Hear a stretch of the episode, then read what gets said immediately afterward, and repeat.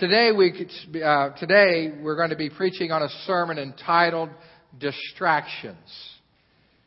We all face distractions in life. As a matter of fact, I imagine that rope is a distraction for many of you today.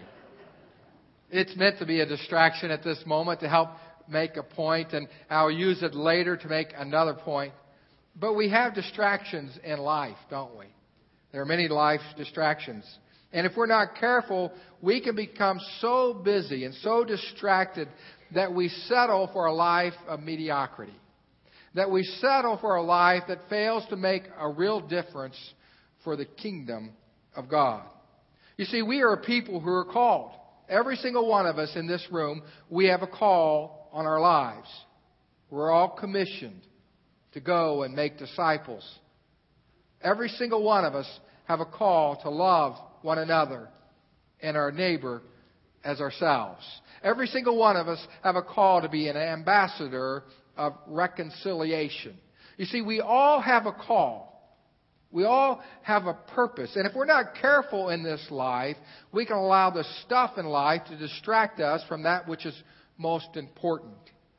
We can become so busy with the things of time that we overlook the things of eternity. So busy making a living that we fail to realize the purpose of God for our lives. Think about that, teenagers. You have a purpose. God has created you for a purpose. You see, we're called. We're called to be His hands and His feet. We're called to love one another, to make allowances for one another, to encourage one another. I don't know about you, but I get really excited about God's call on my life.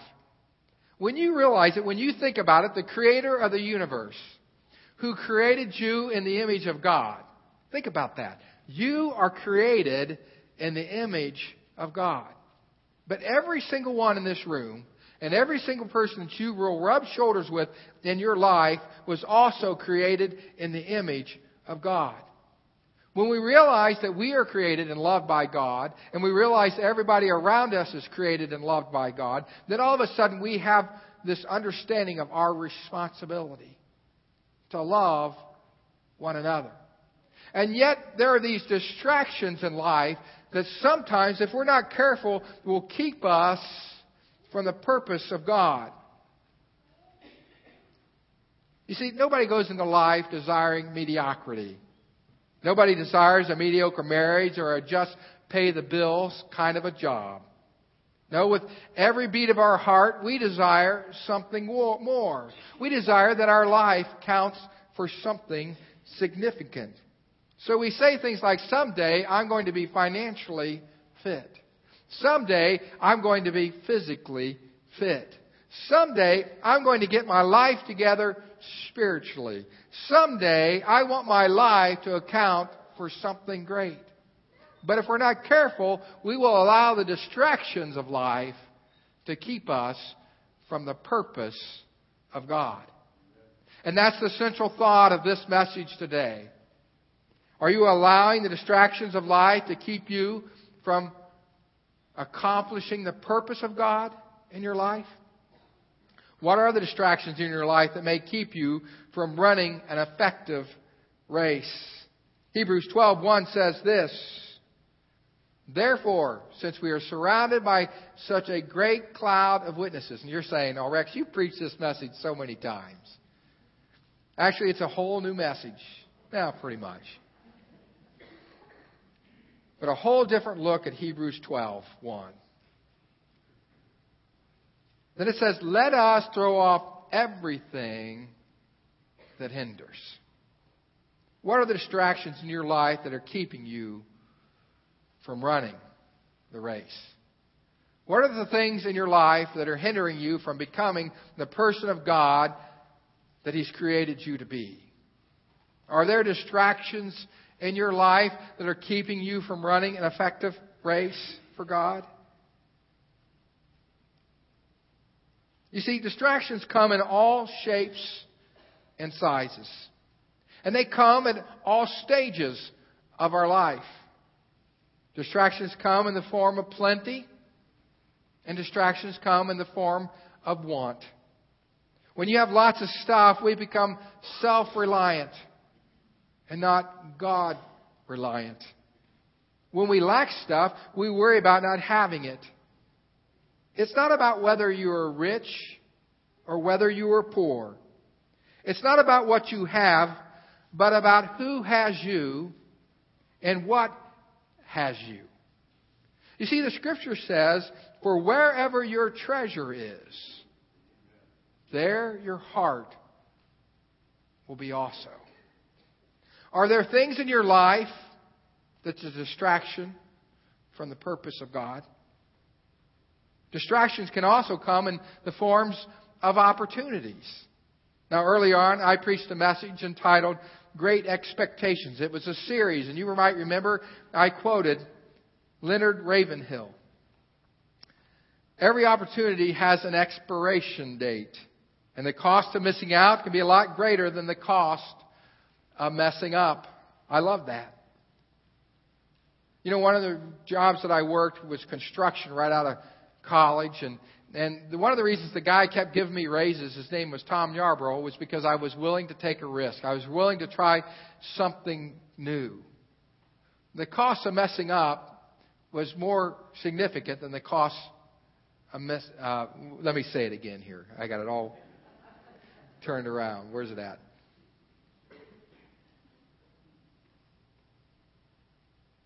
Oh, it, there, every opportunity has an expiration date, and the cost of missing out can be a lot greater than the cost of messing up. He understood that if people are going to learn things, they're going to mess up from time to time. It's going to take them a while to learn how to do the job. But if you were willing to take a risk, if you were willing to try, he would often reward you for that effort. I'm afraid that sometimes in life we're afraid of messing up, and we miss out on the opportunities that are ours. And here's the quote. The opportunity of a lifetime has to be seized in the lifetime of the opportunity. However, distractions, distractions can also come in the forms of opportunities. You see, there are a number of good things that be, can be accomplished that might actually be a compromise to the purpose of God in your life. There's a lot of good choices that we could make in life. A lot of good choices on whether what college to go to. There's a lot of good choices out there. But finding God's will and God's direction. You see, an opportunity needs to be seized. But it needs to be the opportunity that God leads us to. Therefore, I want to encourage you to seek first the kingdom of God, to put Him first in all the decisions of your life. Distractions can also come in the form of opportunities. If you're blessed financially, there are many opportunities for things to do with your time, your talent, and your resources. But are those opportunities actually leading you closer to a relationship and an intimacy with God? Are those opportunities actually providing you an opportunity to be a salt and light in your world? You see, if we're going to make a difference for the kingdom of God, we need to throw off everything that hinders. What is standing in the way?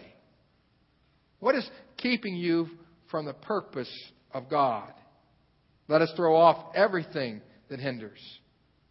What are the distractions in your life that may be keeping you from running an effective race? It occurs to me that fear can be a distraction in many of our lives that keeps us from running an effective race. You see, if we allow fear to keep us from fulfilling the purpose of God, then, well, we become immobilized and paralyzed by the fear. And there's a lot of reasons we have fear. If I share my faith, what will they say? And so we find that sometimes fear is a distraction that can keep us from the purpose of God. Why is it that some people are energized by fear and others are paralyzed by fear. I have a video clip that I want to show you. It's kind of not typical for a Sunday morning worship service, but it's pretty dynamic and exciting, and it helps make my point. So join with me in watching the greatest, the world's largest rock swing. This. The question is, what in, what energizes some that paralyzes others? Why is it that fear energizes some, but it paralyzes others? And the issue is an issue of trust, isn't it? Do I really trust the Lord to allow Him to help me to fulfill the purpose of God? Do I trust Him? Do I try? Don't worry, I'm not going to jump off the platform. The first service, everybody said, I thought for sure you were going to jump off that platform. I'm not sure that would be appropriate for worship. Although for an N Y I convention once, I did jump off of a platform and swing into the audience, and I'll tell you that later. But the question is, what is it? That why is it that fear paralyzes some and energizes others? You see, the issue is an issue of trust. A trust in God. You see, our God is bigger than the Goliaths of your life. Our God is bigger than your problems. You know, God can accomplish more through your availability than you could ever accomplish in your own strength. It's an issue of trust.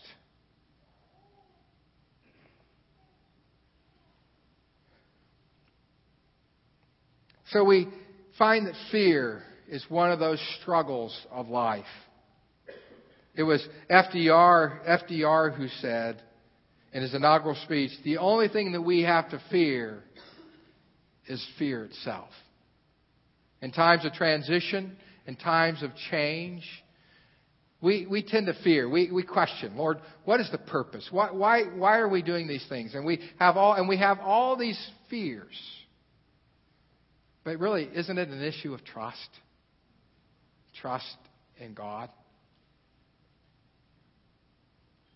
It was actually Francis Bacon who said those words, we have nothing to fear but fear itself. And Roosevelt repeated it later. Francis Bacon said this in a trib- tribute, in an essay on tribute. He was talking about fortune and change of fortune and how a man with fortitude will not be shaken, whereas a person who is fearful will suffer much by these changes. He referred to fear as an inner enemy and said, nothing is to be feared but fear itself. Nothing grievous but to yield to grief. As we move forward into the future that God has for us, God is the same yesterday, today, and forever. And we can trust Him for the ride. Now, just a little backstory on that video. There were seven anchors there, anchoring those guys down, and two ropes and two carabiners. And, and it was because of the confidence that they had in the equipment that they were able to make those swings. Do you have confidence in the Lord? And here's just a little side bit, just note of interest. The girl that was kissed at the end of the video, she swung off that rope swing. And then when she finished her swing, her boyfriend lowered himself down and asked for her hand in marriage.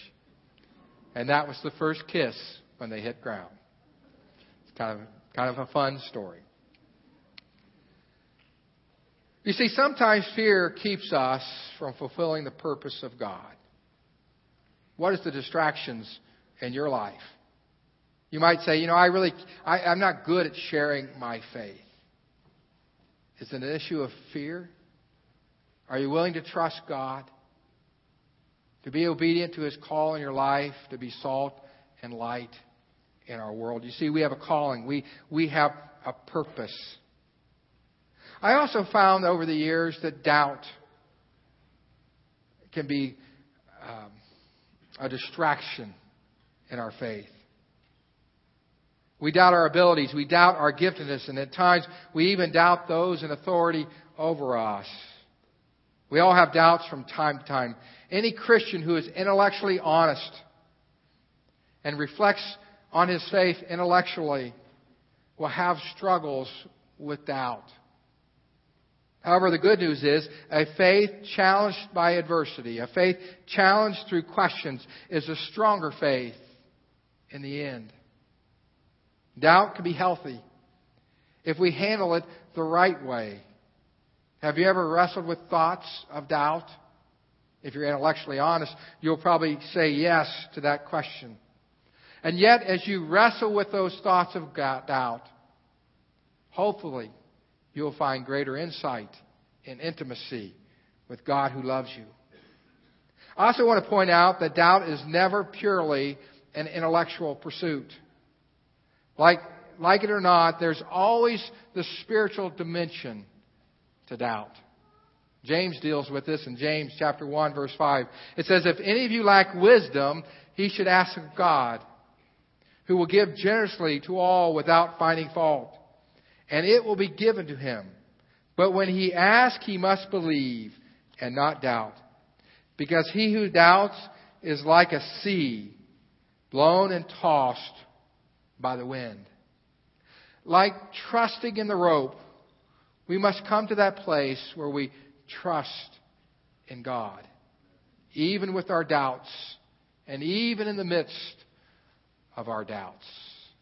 Are you willing to trust in God? Are you willing to put your faith and your confidence in Him? I didn't think through this very well. There we go. That became a bit of a distraction there. Oh, the message is on distractions, by the way. What are the distractions in your life that are keeping you from fulfilling the purpose of God? Sometimes it's fear. Other times it's doubt. When we doubt, we get all hung up on what is unexplainable. And we lose sight of what is undeniable. We doubt when God doesn't act the way that we think that God should act. Or God doesn't respond the way that we think that God should respond. When God becomes unexplainable to us, it's not uncommon for us to doubt. But when we shift our doubt, when we shift our focus from the things that are unexplainable to the things that are undeniable, our faith will soar. Even in the face of unanswered questions. You see, the truth is there are many questions that we will never have the answer to in this life. But when we shift our focus from the things that are unexplainable to the things that are undeniable, our faith will soar. You know what is undeniable to me? What is undeniable to me is the very fact that we are here. The very fact that we exist. You know, the only alternative to creation is to believe that something came from nothing. But you know what is undeniable to me? That there's a creator God. He created this hand. He created this arm. You know what is undeniable to me? That all of His creation shouts of His glory. You know what is undeniable to me? That all of His creation praises His name. You know what is undeniable to me? That two thousand years ago, there was a man, his name was Jesus. He walked on this earth. We know He was here because every day we look at a newspaper, we see a date on that paper, two thousand twelve. It reminds us of the date of Christ. Everything before Christ was B C. Everything after Christ was D, was A D. I'm a little bit A D at times myself. You know what's undeniable to me? That Jesus was a carpenter. And He taught in ways that were uncommon. He taught about mercy and justice and love. He came into a world that was in need of a Savior. And they were looking for an earthly king, but he came not as an earthly king, but as a babe in a manger. You know what's undeniable to me? That his teaching was about serving and not being served. You know what's undeniable to me is that his teaching, he told us that the last shall be first and the first shall be last. And since this one man came into the world, our world has been turned upside down. You know what's undeniable to me? That he died, he died on a Roman cross. We know this because Roman history tells us the story of his death. You know what's undeniable to me is that Jesus Christ died on this cross. But on the third day, the Bible tells us, he rose again.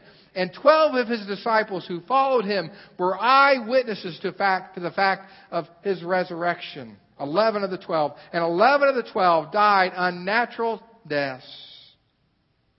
Why? Because they believed in a risen Savior. They were eyewitness accounts to the risen Savior. You know what's undeniable to me? That even today, we celebrate Easter every year as a church. Why? Because we serve a risen Savior. And He's in the world today. And if we're not careful, we will allow the distractions of life to keep us from the purpose of God. What are the distractions in your life? Is there anything that is keeping you from the purpose of God? What are the distractions in your life that may be keeping you from running an effective race for Christ? The Scripture says, therefore, since we are surrounded by this great cloud of witnesses, let us throw off everything that hinders. Is there anything in your life that is hindering you from being the person of God that He's calling you to be? Is there anything in your life that is hindering you from fulfilling the purpose of God in your life?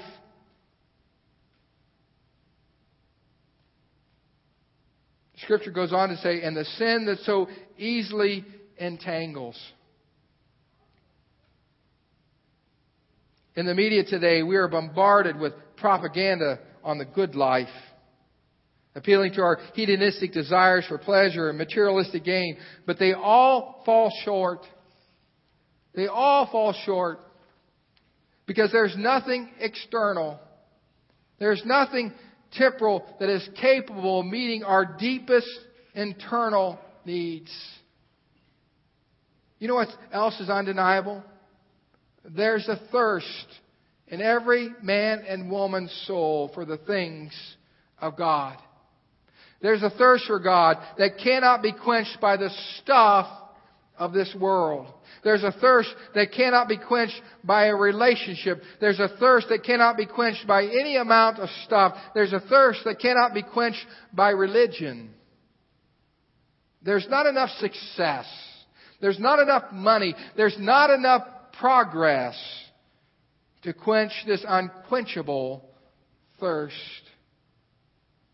The Scripture says, let us throw off everything that hinders.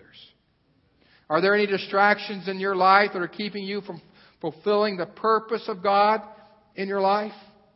Let us throw off everything that hinders, the sin that so easily entangles us. Is there any sin in your life that is keeping you from the purpose of God in your life? And let us run with perseverance the race that is marked out for us. You see, there is no one that can quench the thirsting of your soul but Jesus. He is the living water. So how do we run this Christian faith? How do we turn our fears and our doubts into fuel for brilliance? You see, I, I just have this mindset that when we submit ourselves to the purpose of God in our lives, when we say yes to the things of God, we find the purpose of God. And there's a brilliance there that cannot be accomplished in our own efforts. But when we surrender to God, when we surrender to His will for our lives, when we keep our eyes on Jesus, the author and perfecter of our faith, and not allow the distractions of this world to keep us from the purpose of God, God uses us to make a difference. So how do we run this race? Verse two, let us fix our eyes on Jesus. Young people, keep your eyes on Christ. Fix your eyes on Jesus.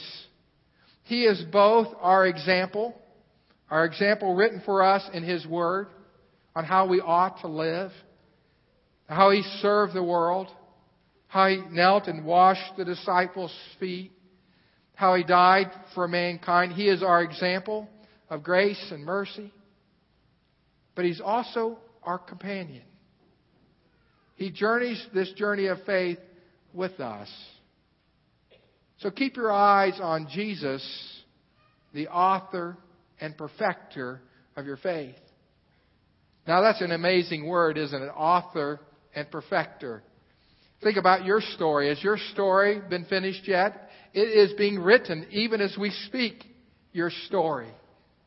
Who do you want to write your story? Do you want the world to write your story?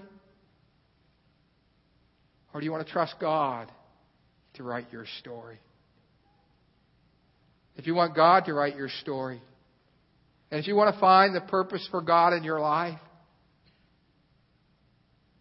keep your eyes fixed on Jesus, the author and perfecter of your faith.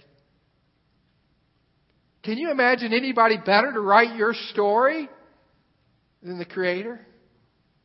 The Creator who gave His life for you and died for you so that you might have life and have it to its full.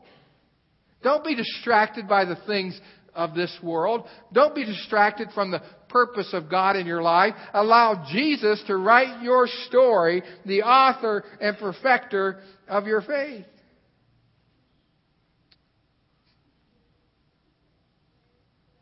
You know, if we're not careful, we can allow even people to become a distraction to us in running an effective race. The truth is, if you're looking to me to be that perfect example, I will fail you because of my humanity. I won't do everything right. I am human. I make mistakes.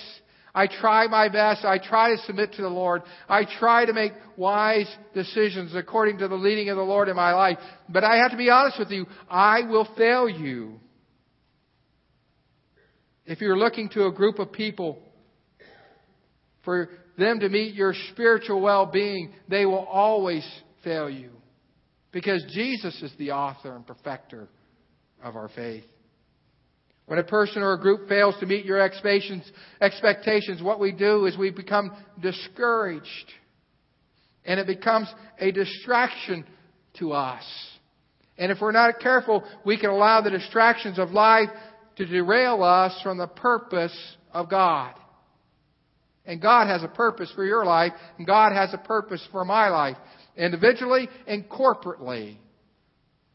We must keep our eyes on Jesus, the author and perfecter of our faith. I found this scripture in Proverbs chapter fourteen, verse four. And I asked to be translated in the N A S B Bible. It says, "Where no oxen are, the manger is clean." Makes sense. If there's no ox, the manger will be clean. In the church, if there were no children's in the children's department, if there were no children in the children's department, the carpet would be perfect. But as it is, we have children over there every day of the week, and they love to see the little tiny strings coming out of the carpet because they can pull it. And the faster they pull it, the bigger the hole. And I've got a guy over this week spending a week trying to repair the carpet. Why? Because it's fun. But if we had no children, we wouldn't have to worry about the carpet. The same is true with the teenagers. You go into the youth center, there's always chords and instruments and microphones, stuff all over the place. And it was the same when I was the youth pastor. Why? Well, if you didn't have any teens, you wouldn't have a mess. And we praise God for the mess. You see, the work of God is a messy business. It really is. Where there are no oxen, the manger is clean. And we're imperfect. We don't always get everything right. It's our humanity, but we do the best that we know to do. and listening to the voice of God. And it's okay. It's good. We are instructed in God's Word to make allowances for one another. Where there are no oxen, the manger is clean, but much revenue comes by the strength of the ox. You see, it's the people of God who are making a difference for the kingdom of God. There are fields that are ripe and a harvest. And we have a purpose individually and corporately. We have a call. And we have to be careful not be distra- to be distracted by the stuff of life. Because we have a call. A call that's bigger than us. A call from God. You're a part of that call. I'm a part of that call. And corporately, we're called to make a difference for the kingdom of God. The Scripture says, therefore, uh, we are to throw off everything that hinders and the sin that so easily entangles us. And let us run with perseverance the race that is marked out for us. I'm totally lost. I know it's all there. Verse two, Hebrews twelve. Let us fix our eyes on Jesus, the author and perfecter of our faith, who for the joy set before him, you were that joy. I always think of Christ hanging on the cross, and I look at this Scripture, and I think when he stretched out his arms, he stretched it out for me. And you could write your name in there. Who for the joy set before him endured the cross, scorning its shame, and sat down at the right hand of the throne of God. Consider him. Consider Christ, who endured such opposition from sinful men so that you do not grow weary and lose heart. Folks, we have a purpose. We are to be his hands and his feet. We are to be his voice. We are to be his arms of love and grace and mercy in our world. We have to be careful not to be distracted. Is there anything in your life that is keeping you from running the race? What are the distractions in your life that may keep you from running an effective race? Let us pray. Lord, we thank you for the purpose of God and the people of God. As we move forward in these days ahead, we need your anointing, your blessing, your unifying spirit. You see, you've called all of us to serve. You are our example, but you are also our companion. Lord, there are times that we, we struggle with issues of distraction in our lives. It may be fear or doubt, having and having not, opportunities. But Lord, help us not to be distracted by the stuff of this world. But help us to keep our eyes on you, the author and perfecter of our faith. And now, Lord, for this congregation, I pray that you would help them to be obedient to your call. That you will help them to be a people who say yes to the author. And they will say yes to your writing their story. And we ask all this in your name. Amen. God bless you. I hope you know you're loved. God bless you. You're dismissed.